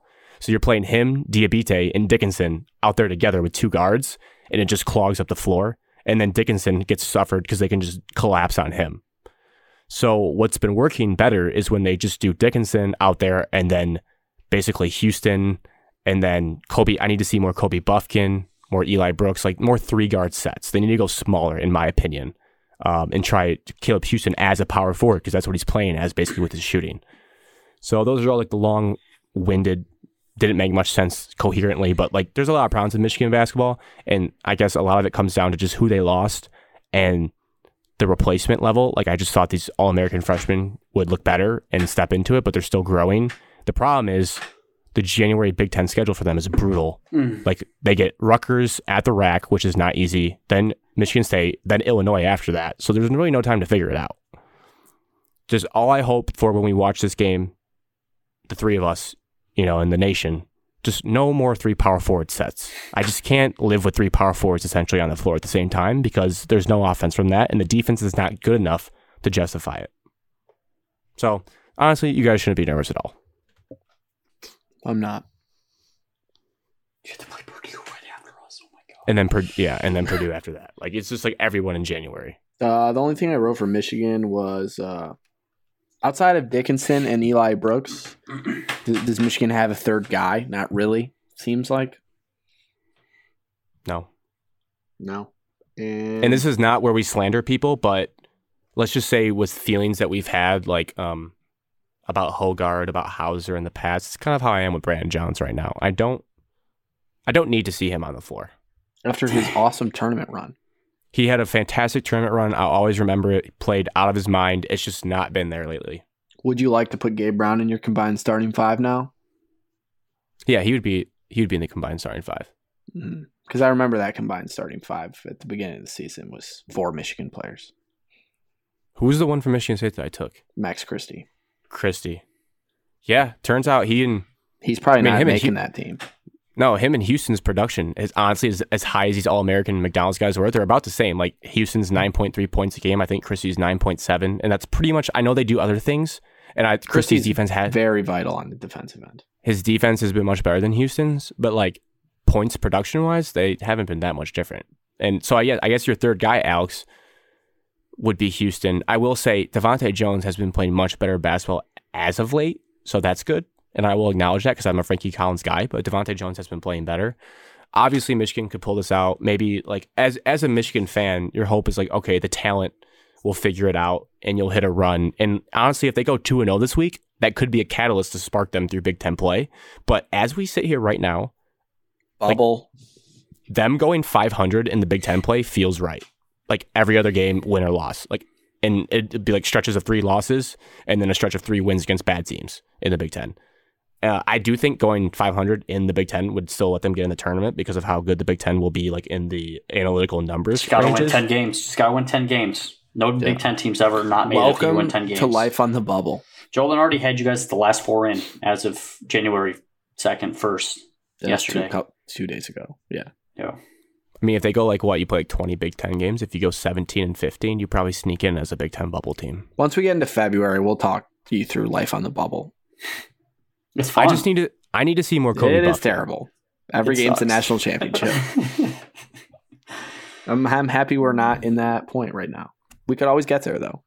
no, we're not gonna get there. We're better. Shoot, I get. Yeah, no, you guys are. You guys are in Big Ten championship, like the the, the top tier of teams that win the Big Ten championship. Yeah, I just remember all the conversations we had last year, Grant, uh, after the tournament. You just you didn't believe me when I said Michigan State will be better next year. Just didn't want to believe me. Got to trust Tom Izzo. He knows what he's doing. I definitely thought you guys would be better. Yeah, but you didn't think we'd be good. You didn't think top four in the Big Ten. No, but I thought like around that, and that that's still not a lock either. You know that No, anything can happen. Definitely in the middle of not. the season, they so, could be on the bubble by the end of the season. Mm, probably not with the non Predictions. Yeah, I guess we have to do that. I haven't. Oh, my do we brain do is must such an- win meters for college basketball? I don't many, think too many games. Mm, end of the season though, bubble games. Yes. It's must win meter for Michigan State. It's a rival. Whoa, It's an inferior program. You beat up on these teams. whoa. Rutgers. Rutgers is like a can't lose for Michigan, but Michigan State's like is a need it. You know, like Rutgers is like you can't lose, but so was UCF and they lost. So, Mm. um, my brain is so in football over under spreads that I'll try to think of something here. Um, well, Michigan State's definitely getting seventy eight points in this game because of the way Michigan's defense plays. Seventy eight to sixty five, Michigan State. 14 point lead. I'll take that all day. Holy cow. That'd be sweet. That would be nice. The beginning of the game, I think, is the most important. If Michigan comes out super hot from three, gains confidence, all those talented five stars, you know, actually put it together for a game, we could be in trouble. I think they just have to honestly to Evan's point with the big matchup. I think Michigan has to at least pound Dickinson like in, in the post until until it doesn't work. Like if Bingham does step up and like doesn't get in foul trouble, but like the entries have to be fast and furious in Dickinson because he's your best bet to like weather the storm of the first half in this game. But yeah, 78 6. I'm not looking I don't think it's going to go well. 78 65 Michigan State. 80 73, Michigan State. That is not Big 10 basketball. Well, you said Michigan's defense was a sieve, so that's what I'm basing it on. My original prediction was 71 63. It's not t- it's not top 25, so yeah, not very good. Oh, I was going to say, I'll say 77 72. I think it should be closer than because it's a rivalry game. And, you know, I think it'll be close for 35 minutes. and Michigan State has spurts where we don't play well, and the talent on Michigan's roster is better than the talent on Northwestern's roster. I will say, Michigan State, after they go through those massive turnover stretches, they have been pretty resilient. They have been, yes. So I hope that continues. Like if there's ever a game to try out Houstan as your like four, it'd be this game because he can like at least he's not going to get dusted by Joey Hauser playing defense on Joey Hauser. Malik like I Hall think will come in if that becomes a problem. right, but I think out of the gates, like Houstan has to be the four. Breaking I don't news, like Yeah, ESPN's uh, power index. Um, Michigan sixty percent chance to win this game. Yeah, I saw that Yeah, earlier. 'cause, like- Northwestern had a sixty percent chance as well. Oh, nice. it's it's because It's road-based. Michigan, yeah, and also like Michigan's schedule is like analytically top five, been top five toughest in the country, so they're all like giving forgiving them for like, but they've lo- like Michigan has lost two games that they should have won in Seton Hall and UCF, so that's the mark of like not a great team. One at home, one on the road. where you're Minnesota, up, like, they should have won too. Yeah, you're up like nine in the second half and you just blow it. Like that's not a mentally tough team. That's and it happens over and over again. So it's just not good. Um. So I guess, I mean, there's line stuff Let, here. I let don't me know. rapid fire the golf or questions, just to see where you're yeah, at. Uh, 'cause we I already already talked about we, we already talked about Amon-Ra. Basically, I mean, he's he's unbelievable. It feel it feels good that this podcast, at least Evan and I nailed that. we were on I'm happy for you as guys. draft Happy recap. for We you were on that. We said gem. Yeah, You know, we I said think Rob, I Robert got Woods penalized comparison. for not agreeing with you guys in the fantasy championship. That was the universe Yeah. coming back at me. This is your fault. You Feels good. deserve that. I will not do that next year. All right, Goff or Tua? Tua, Tua. Tua. Goff or Lawrence? Trevor Lawrence, Lawrence upside. Lawrence as well. younger Goff contract. or Davis Mills? Goff. I go Mills. No, you don't. Future. Future. I, I mean, um, they are showing that Mills completion percentage, but they're not winning anything. Answer the question. I- I, like Jared though. Good guy. Davis Mills, because I just don't want to. I don't want to watch J- Jared Goff for another year. I, I really don't. Goff or Taysom Hill? Goff. Taysom Hill, he's super exciting, and I was I'll really good with take him in Madden, Madden football. Goff or Jameis Winston? Healthy. Jameis. I go Goff. Jameis is an. Ele- I would go. I would buy tickets to the Lions game to watch shit. Jameis. He's so electric, though. I think I would take Goff. Yeah, I would go Goff too. Um, Goff or Drew Lock? I'm a, Goff. I'm a Drew Evan, Lock. I'm a Drew Lock This one was for you. Evan, you have to stay with I'm a him. Goff. Yeah, I will. I'll stay with Drew Lock. Goff or Zach Wilson? Zach Wilson. Mm, I don't know, dude. He's looked. They bad. were. They were beating the Bucks though. Zach Wilson. Grant. You see that? You see that? Do you want Zach, Zach Wilson. You see, yeah, you see that one throw that he made at the combine across his body, like sixty yards. That was sick. Goff or Trey Lance? Trey, Trey Lance, Lance. Goff Justin Jimmy Fields, too. G? I'll take Jimmy G. Jimmy G, Goff or Mac Jones? Mac Jones. Mac Jones. Jones. Mm, Some people don't like Mac Jones. He's pretty boring. And the final one, Kirk Cousins, yes. I'll take Kirk Cousins. No. The Oh. final one, Goff or Tyrod Taylor? Uh, golf. Goff. Goff or Baker? I can't believe I even asked that one. Baker's kind of falling off. I hate his commercials, Jared Goff. Um, I think I'll I'm take- taking. I think I'm taking Jared Goff. I'll take Baker. All I right. don't think Baker's developed with his footwork, and he's too turnover prone. that's all. I got. Evan, Evan made a great point. This will be one of the last things we talk about this show. Um, I was listening to another podcast and they're talking about QB situations in the NFL and like the already early talk in the offseason, who's moving where potentially. And I do agree that Kirk Cousins is better than Jared Goff. But if any of you, if any of you two try to convince me that the Lions need to go get J- Kirk Cousins this offseason, I'll kick you in the face because that we would don't help Kirk Cousins. a thing. No. no, it would hurt We'd the be Lions better. because yeah, but like you would never Eight get to wins. the end goal. It would be You ne- sick to have a Honolulu Blue Kirk Cousins jersey. That's all I'm going to say. Yeah, but we'd look- be like eight wins max. I, I love it. I, I like the guy. He's a he's a confirmed fan and probably he's aware of Codes Apparel uh, via our source Tyler Conklin. Like Mhm. he Kirk, does have Kirk a loves Codes Apparel sweatshirt. Kirk loves the brand, but no chance. Like he doesn't help us win a playoff game. I don't think. I think he can can't get do you it. there. He's got the Vikings there. He's upset the Saints in the Just their Mercedes. Vikings have been so Superdome. bad this Her year. defense was really good. I saw a stat that was who was it? It was Kirk Cousins and Derek Carr. Oh. Their Oh, entire career, over 200 starts, their defense has held opponents to seven or under only once in their entire careers. Mac Jones, it's already happened to him four times this year. that is surprising. Hmm. Goff or Wentz? One Mac and two. Jones fraud. Goff for Wentz? I go Wentz. Went. I think I take Goff. Really? Wentz is actually pretty decent. Wentz is decent when he has uh, Protection. Frank Reich calling plays for him. yeah, his guy. I like was Wentz. doing Like, I think Goff I could do the same exact thing in the Colts offense this year, then and I think it would look uglier this year with Wentz and Lions offense. Hmm. I think Wentz can make was- more throws. I was doing Lions win loss projections for next year because I'm a loser on my car ride home today. we don't even know who's in going to be on the team, Grant. No, but we pretty much know our schedule and it's Yeah. pretty favorable. It's all the it's all the worst teams in around That's how the NFL. NFL works. You play the last No, in the but- No, Alex, you. It's like divisions. You get division crossovers Yes, and our and you division play- crossovers. Also, you play the other last place teams. Yeah, but I'm not talking about that. I'm talking about the. It's a bit. That's The true, biggest thing about the. Can't believe you No, just called me a for saying something was accurate after Evan just said that No. five seconds before me. And you No, called you me listen. Here, oh, you listen here. You That was super because it's because we drew the NFC East and the AFC East. When you draw divisions, when you your main because you play all four teams of it two divisions. I Okay, know that's how it what makes your schedule. The the crossovers against the worst teams in Blind Division doesn't really matter. The, the- what matters Free is the cro- like because we played the NFC West this year, who's a juggernaut. That's why it was a tough schedule. We play the NFC East, who stinks. Like, give me the Redskins, the Right. football team, We and give me the Giants. lose to the Eagles by 50 points this year. We didn't. Mm. I forgot No, I agree. that.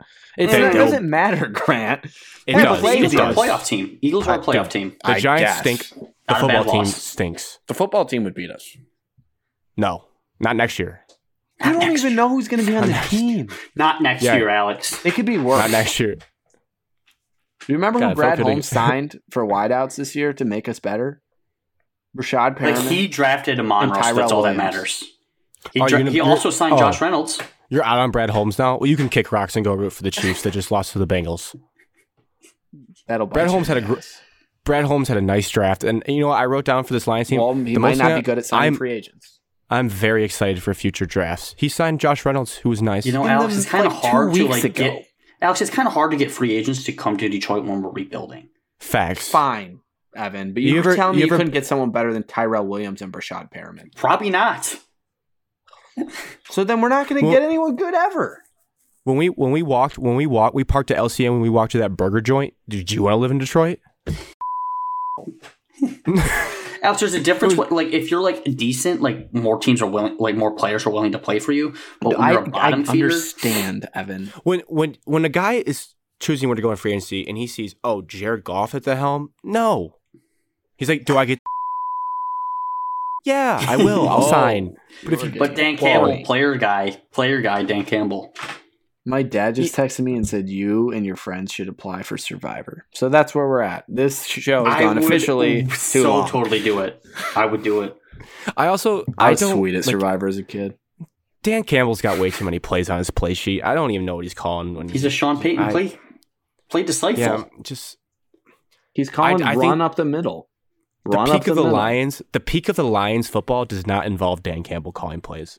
So Joe Brady's available, but Mm. Grant says uh, he was a product of LSU's talent. I'm starting to think that I could. no, Ed Orgeron was a product of that talent. He made their talent better by calling plays. He gets to the Panthers. Mike Rhule wants to run the ball, and he doesn't have Christian With McCaffrey. Cam Newton. And he has to call plays by a quarterback that got cut and can't throw the ball 10 yards.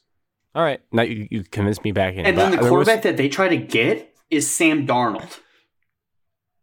When I was watching He Ja'Marr Chase play- once upon a time. when I was watching Ja'Marr Chase on Sunday when my Bengals beat the Chiefs, I was like, I Enough. could have called plays for. You've been a I fan could've for called a plays. week, dude. hey, who day? Who day? Talk about them Bengals. Name ten Hey, players. it's only a the four Bengals. hour drive. Only a four hour drive, Grant. You can make that trip. You want ten players? You get ten players in your face. Name all twenty-two starters. Vonn Bell, Eli Apple, T.J. Hendrickson, Burrow, Mixon, Higgins, Boyd, Uzomah, yeah. Ch- Chase, That's only oh, ten. Name all Jessie 22 Bates. starters. Dude, so many people in Cincinnati have Jessie Bates jerseys. It's unbelievable. I've never seen so much love Oh, for like were- a safety. You were at the game. Yep. no, I saw it on like. Should have told everyone you were on the game. You called the game actually with He Jim was with Nantz. Kay Adams. He called the game with Jim Nantz. I was gonna say, Evan, that's why you definitely watched Good Morning Football this morning because you're Kay Adams simp. That's Oh. why I used to watch it. Everyone should be. I, I, I simp for Peter Schrager. Oh, he he likes the Lions. He feels bad for He's us. He's a good dude.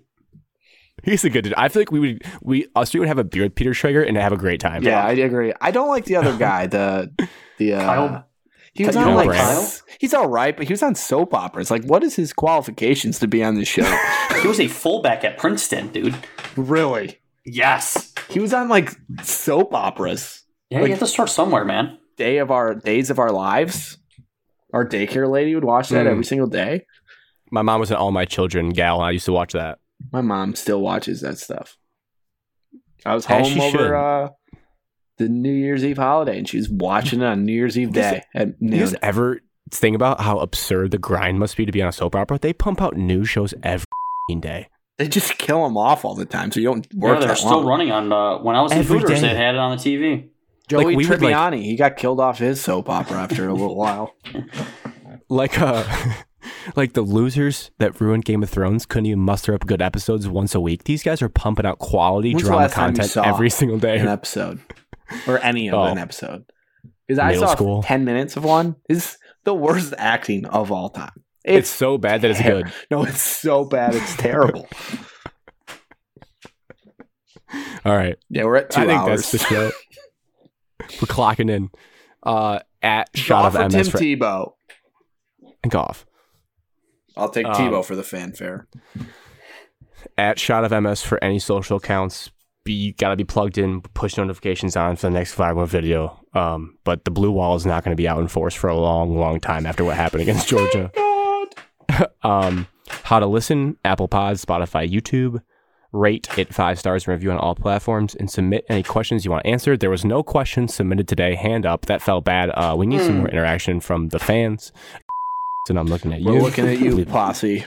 bleep that out again. I didn't say Um, anything. but. No, I know, but I'm going to bleep out their names. We can't have any government ID stolen. Uh, with that being said, cheers. I finished this whole beatbox, so this is my last sip of the beatbox. Are you Cheers, episode. feeling it from that eleven percent? Cheers. I mean, yeah, I like cussed you out over like nothing like five minutes ago. So You did do that. Yeah, it was stupid. Cheers to the new year. Cheers to Michigan State hockey. okay, We're going for a great. playoff push. Playoff push, Alex. We're ranked 22nd, 21 votes to get in ranked. We're not too All off. all right. cheers to the NFL playoffs. I'm super excited for. Alex, I figured we only do two cheers.